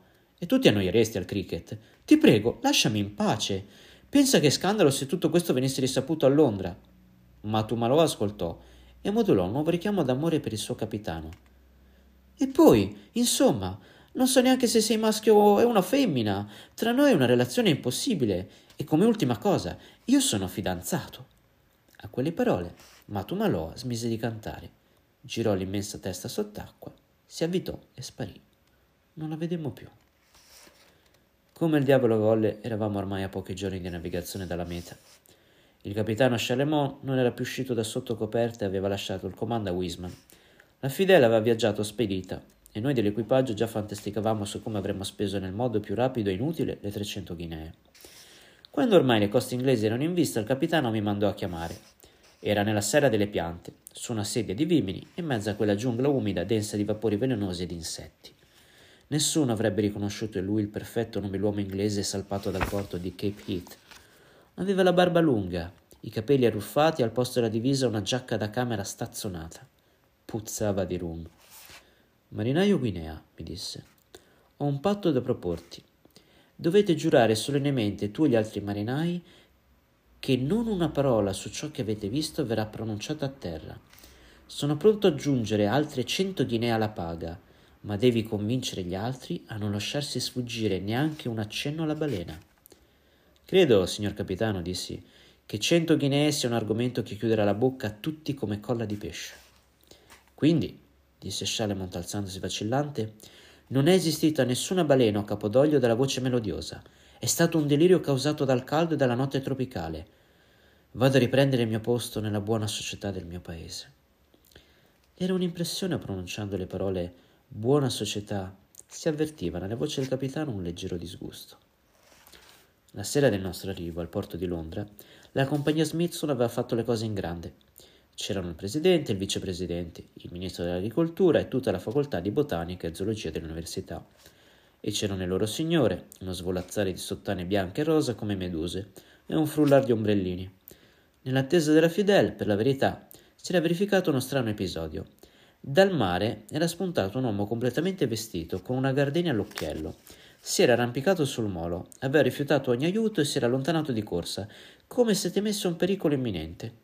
Ma il clima di festa fu subito ristabilito dalla banda che suonava Thanks for the Beautiful Roses. Un plotone di guardie scelte si squagliava marzialmente sotto il sole.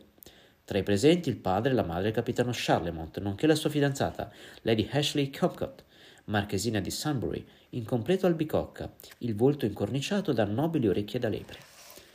Gli ottoni suonarono più forte, facendo vibrare le assi del molo, quando la Fidel, con una manovra perfetta, non comandava Charlemont, virò dentro il canale e iniziò a accostare. I piccoli binocoli di madreperla passavano da un polsino inamidato a una manina ingioiellata, e presto fu visibile a prua il capitano Charlemont, col bel volto che il mare non aveva minimamente scalfito, Pallido era partito e pallido ritornava. Il cuore dei suoi genitori vibrò di orgoglio e anche quello della fidanzata, malgrado ciò fosse alquanto plebeo, diede piccoli segni di accelerazione. E tutti noi, schierati in divisa, ci sentivamo per un giorno parte della migliore parte del paese, della sua storia e della sua botanica. La Fidel ancorò vicino al molo e calammo le scialuppe. Sulla prima salì il capitano, insieme a me e Buckingham, che reggevamo un meraviglioso esemplare di palma con la bandiera inglese. Il capitano fu il primo a salire la scaletta del molo e a stringere la mano al ministro. Subito dopo vide Lady Ashley Comcott e, dimenticando per un attimo la consuetudine, invece di baciare la mano, la abbracciò. Mentre i due giovani stavano stretti sotto l'occhio benevolo delle nobili famiglie, la banda entonò Together, ma suonava in modo stonato e sgradevole. Cos'è questo strazio? urlò il conte padre Charlemont. Che cosa vi succede? Chiediamo scusa, disse il direttore, ma non riusciamo a suonare, c'è una voce sgraziata che si è unita a noi, e poi il molo dondola troppo. Era vero, il molo stava cigolando paurosamente, ed era chiaramente udibile una voce sgraziata, non umana, che faceva al verso le note di Together. È lui! gridò Buckingham. È arrivato fin qui! Proprio in quel momento un gran colpo di coda di Mato Maloa colpì un pilone del molo che si inclinò paurosamente e la balena, folle di gelosia, si lanciò a testa bassa contro gli altri piloni. Volarono schegge di assi e ombrellini. Lanciando urla di sgomento, tutti cercarono scampo, chi fuggendo verso terra, chi lanciandosi in acqua. Il molo stava cedendo pezzo per pezzo e Matu Maloa continuava a prenderlo a testate, senza che le fucilate della guardia riuscissero neppure a scalfirlo. Finirono in acqua marchesi, botanici e suonatori di oboe, finché il capodoglio arrivò all'ultimo pezzo di molo rimasto in piedi dove stava il capitano Charlemont stretto alla fidanzata. Scappa! gridò il capitano, spingendo Lady Ashley lontano da sé. Subito dopo precipitò, alcuni dicono si tuffò, sulla schiena del mostro, che senza inabissarsi nuotò via a tutta forza. Quando sparì all'orizzonte il capitano sembrava un uccellino sulla schiena di un elefante. La storia potrebbe finire qui. Inutile dire che lo scandalo fu grande, perché non è cosa tutti i giorni che una balena rapisca consenziente o non consenziente un rampollo della nobiltà inglese. Dopo due mesi il capitano Charlemont fu dichiarato defunto a tutti gli effetti e sulla sua tomba di famiglia a Glenmore il racconto del bambino serio. Il dittatore e il bianco visitatore. Beati coloro che hanno fame e sete di giustizia, perché saranno giustiziati. Pier Giorgio Bellocchio. C'era un dittatore che aveva incarcerato, torturato e ammazzato uomini e donne del suo paese. Un giorno gli venne annunciata la visita del capo degli uomini buoni. Poiché questo capo era molto potente, viaggiava per il mondo e ovunque andasse la gente accorreva a vederlo. Il dittatore dovette prepararsi a riceverlo nel modo migliore. Ammazzò tutti i torturati perché non si dicesse che c'era la tortura tutte le mamme dei desaparecidos perché non dicessero che i figli erano desaparecidos, tutti i prigionieri perché non si dicesse che le prigioni erano piene, e riempì le città di striscioni di benvenuto. Ma la notte prima della visita non dormì. Sapeva che il capo degli uomini buoni conosceva il bene e il male ed era venuto per rimproverarlo. Gli avrebbe detto delle cose terribili davanti a tutti smascherando i suoi delitti. Così, la mattina all'aeroporto era molto nervoso invece della solita divisa con draghi e pugnali, si era messo un completo grigio con la cravatta e al posto dei gorilla generali aveva una scorta di sorine. Ogni sorina teneva in braccio un bambino, di cui il capo degli uomini buoni era ghiotto.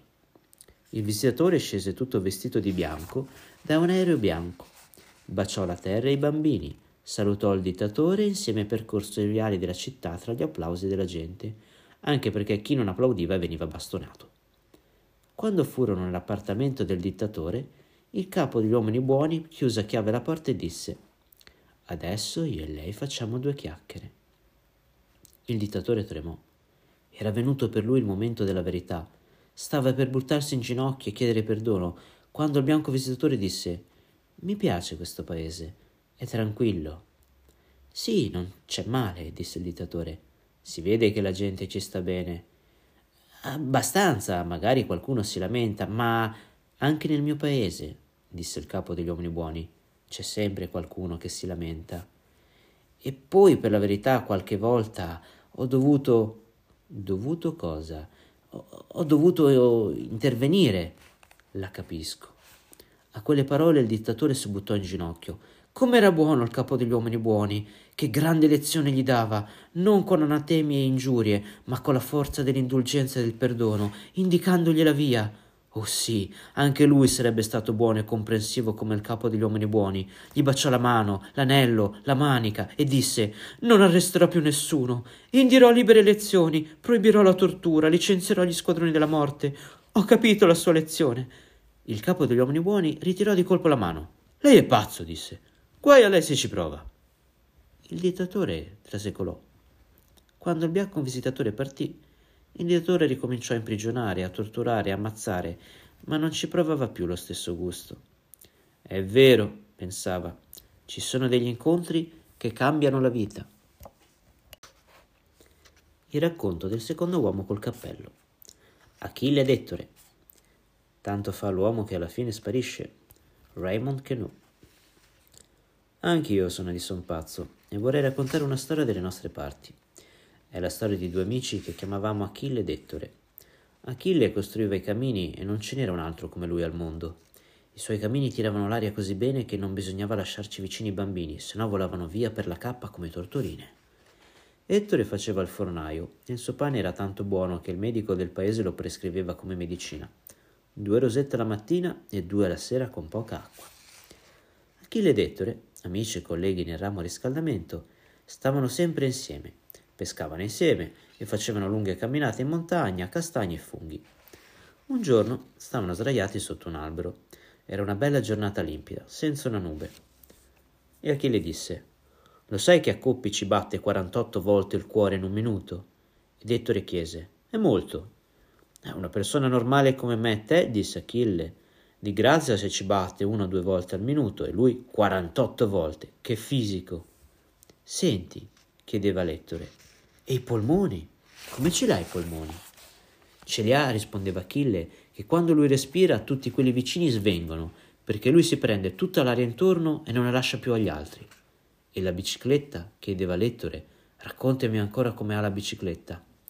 C'ha una bicicletta, diceva Achille, che pesa come un pulcino, ha le ruote di seta ed è così leggera che ne puoi tenere sei o sette in braccio mentre pedali e scegliere quella da salita, quella da discesa, da ghiaia, da pavè, da cronometro e anche quella da giro d'onore con le bandiere e sai cosa fa Coppi mentre corre? Cosa fa? Muove le orecchie. Quando va in discesa le apre e le ha così grosse e forti che frena con quelle. Quando è in volata le chiude e diventa aerodinamico. Quando vince le tira in su, quando è triste le tiene giù. Come la lepre, più della lepre. Coppi va più forte della lepre. Magari i primi 50 metri la lepre gli va via sullo scatto, ma poi Coppi la riprende e la stacca. E i due amici stavano occhi chiusi a sognare cosa avrebbero dato per una bicicletta da corsa, ed erano assorti in questi pensieri quando sentirono un rumore nel bosco. Un capriolo, disse Achille. Una volpe, disse Ettore. Invece era una bicicletta da corsa senza cavaliere che veniva giù tra albero e albero, sbattendo il manubrio nei tronchi, impennandosi sulle gobbe, facendo salti e capriole e continuando a scendere a tutta velocità. Fu un attimo, appena la bicicletta imbizzarrita gli passò vicino, Achille ci saltò sopra, ma per quanto cercasse di fermarla, quella continuava a correre verso il burrone. Aiuto! urlò Achille, e mentre precipitava riuscì con un braccio a attaccarsi a una pianta di ginestra. Restò così sospeso nel vuoto con la bicicletta tenuta coi piedi e accidenti se la mollava. Arrivò Ettore e con la forza che gli veniva dall'aver impastato per trent'anni lo tirò su. Si abbracciarono felici per lo scampato pericolo. Grazie, disse Achille, hai salvato la mia vita e la mia bicicletta. Vorrei dire la mia bicicletta, disse Ettore. Addio amicizia. La sera stessa i due corsero da nonno Celso, il vecchio del paese, ed esposero le loro ragioni. La bicicletta è mia, disse Achille, perché l'ho catturata e l'ho tenuta a rischio della vita. Sì, obiettò Ettore, ma se non era per me eri morto e i morti non vanno in bicicletta. Nonno Celso ci pensò a lungo, sei bicchieri almeno. Poi con ampio gesto da Sibilla, spalancò le braccia e disse Strigatevela. Era un'antica formula orfica dialettale che voleva dire io me ne lavo le mani. Toccò al sindaco decidere e il sindaco stabilì che solo un duello poteva risolvere la questione. Perciò riunì i due litiganti e disse ad Achille, che è il più anziano, la scelta delle armi. Insulti, disse Achille. Insulti. Insulti e se è patta a fiatate e se è ancora patta a vino e salsicce. Ci sto, disse Ettore. Non ho paura di te, ladro di biciclette. Non vale, mi insulta prima di cominciare. Era una citazione colta da cinefilo. Cinefilo sarai tu, gridò Achille, e dovettero separarli perché già si menavano. Alla sera tutto il paese era in piazza, attorno ai due seduti uno di fronte all'altro. Ettore si mise le mani sui fianchi e per primo cantò Achille Lanzarini fa tirar tutti i camini, ma Lanzarini Agnese fa tirar tutto il paese. Achille barcollò sulla sedia. Era un terribile verso insulto che faceva preciso riferimento alla sua bella e vivace sposa, ma si riprese subito e intonò a sua volta. Ettore Baldi, tutta la notte fa i cornetti caldi, lui ne fa cento e altri due glieli fa Fiorenzo. Il fornaio diventò bianco come farina. L'insulto riguardava una vecchia tresca di cui erano sospettati sua moglie e il postino Fiorenzo, ma non si perse d'animo, salì sulla sedia e declamò con voce tonante. Buono a niente scioperato che non sai distinguere una pera crassana da una spadona, che mungi le galine, che non sai cagar nell'erba, che spari a rondoni, che la volpe ti ruba le bretelle, che vai a funghi e prendi satanasi e vai a pesce e prendi del freddo, e i tuoi formaggi san di purga, il vino di pisce, c'hai più zecche del tuo cane, più pidocchi di tua moglie, più rogna del tuo gatto, più bacche delle tue mele, più croste del tuo porco. Achille, che era di famiglia di grandi tradizioni contadine, quasi stritolò, stritolò i braccioli della sedia per questo insulto agricolo, ma prontamente replicò. Gran figlio della tua mamma che munge i cavalli là in giro nei campi come il verde rame di tuo babbo che lo mette nel dietro delle anatre crude e cotte di tutti i signori che di tua sorella che non c'ha più neanche il tempo di parlare di tuo fratello sparapippe di tua nonna che se la gratta nel pannocchio di tuo nonno abusone che si è fatto più crichetti di un cardinale ha preso più scoli tuo zio che si faceva tutte le vacche della stalla meno tua figlia che a quella ci pensavi tu i giorni pari di suo mare dispari Ettore boccheggiò e sembrò sul punto di crollare ma fieramente replicò carogna fetente di un fascistaccio più fascista di tutti i padroni fascisti della casa del fascio, più fascista del peggio fascista che a confronto a te Mussolini è un compagno che compagna 37, ti ci vorrebbe Kapler, e compagna Boccia il Führer, che sei più fascista di un prete fascista e più democristiano di un treno di suore, e fascista più di tutte le SS passate di qua e di tutti i dittatori del Venezuela, di quel posto lì, di tutti i preti che c'è a Roma e di tutti i padroni che c'è al mondo. Achille quasi svenne per questo efferato insulto politico, ma dopo un attimo puntò il dito e disse tutto d'un fiato. Fassassa de cas pes de merda carogna d'un pors, tastaraz da cazza razza totti pedi bogni, Catvania un canker, Catvania un accident, Sumarnas un sumarnas, Trazzabali in balze, va fer dal pep, va fer di ingrogni, va turin tal cul fer di buchen, struntum sfigenus graciat mores tot chi t'accompagna te.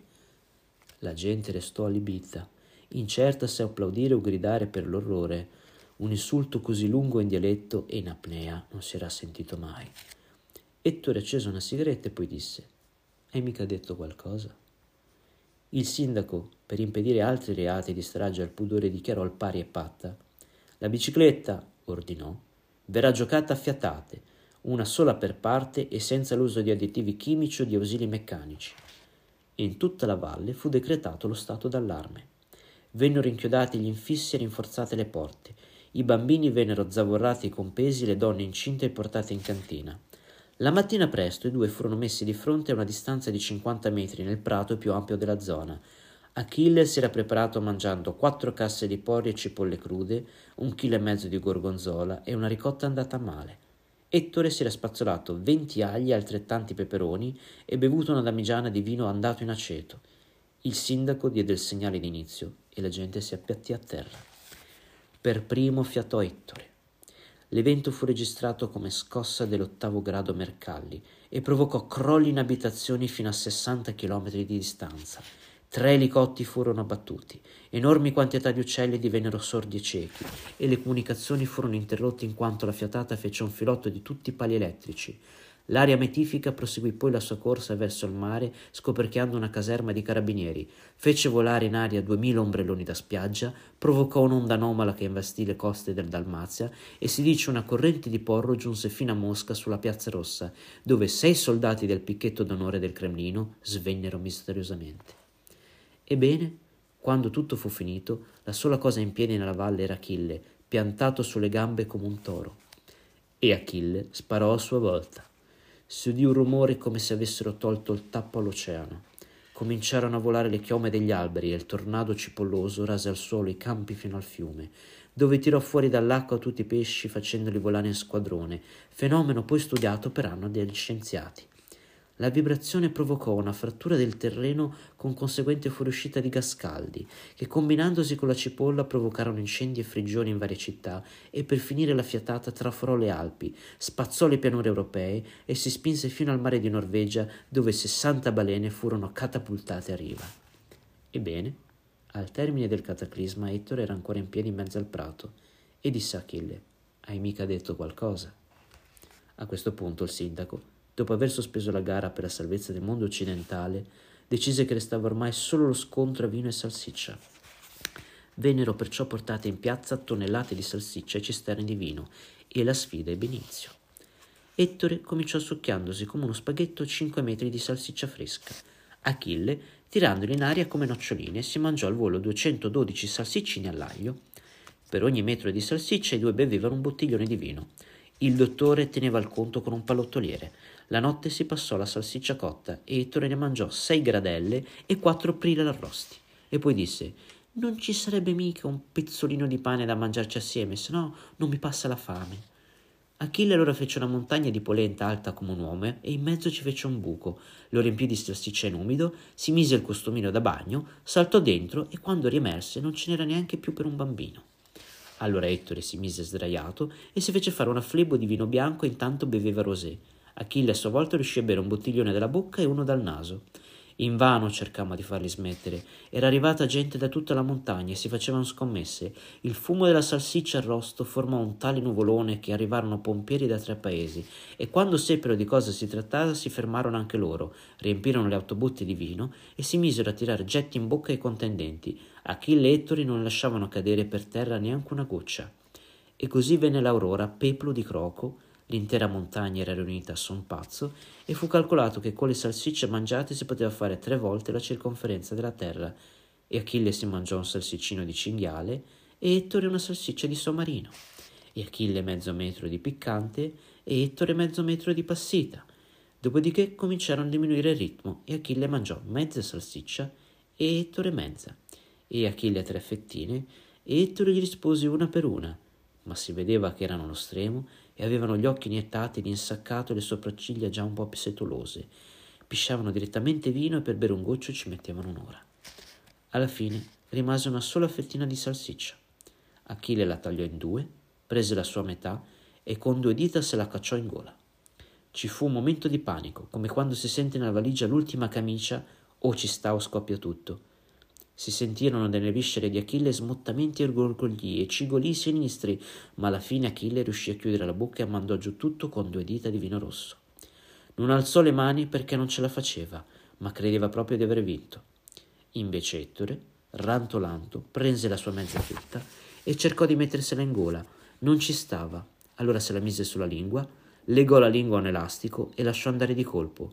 La fetta gli rimbalzò dentro un paio di minuti, poi si fermò e Ettore tirò un gran singulto. Prese un bicchiere di bianco che aveva lì vicino, mandò giù un sorso e morì fulminato. Per errore lì vicino aveva preso un bicchiere di cedrata della farmacista signora Gabriella, unica astemia del paese. Il suo fisico era abituato a ogni eccesso, ma quell'improvvisa novità gli fu fatale. Quando vide Ettore morto, Achille scoppiò in pianto, gli si buttò sopra, gli chiese perdono, una scena straziante, e urlava come un porcello sgozzato. Non la voglio più la tua bicicletta, non la voglio, è tua, alzati e pedala, Ettore.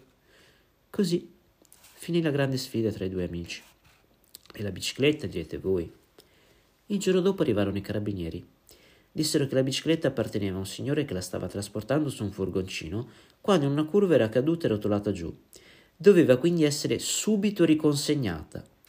Alle parole subito riconsegnata, a tutte le finestre del paese comparve un uomo con uno schioppo, e anche donne di una certa età, e bambini armati, e un brigadiere giura di aver visto una mucca con un bazooka sulla schiena. I carabinieri scapparono a velocità mai vista. Se ora vai al cimitero di Son Pazzo, vedrai una tomba e sopra una bicicletta da corsa in ottimo stato. La lapide dice a Ettore Baldi, grande amico e ciclista, stroncato da prematura cedrata. I suoi cari e gli amici posero salutandolo in paradiso, ove sicuramente arrivato, perché in salita va fortissimo.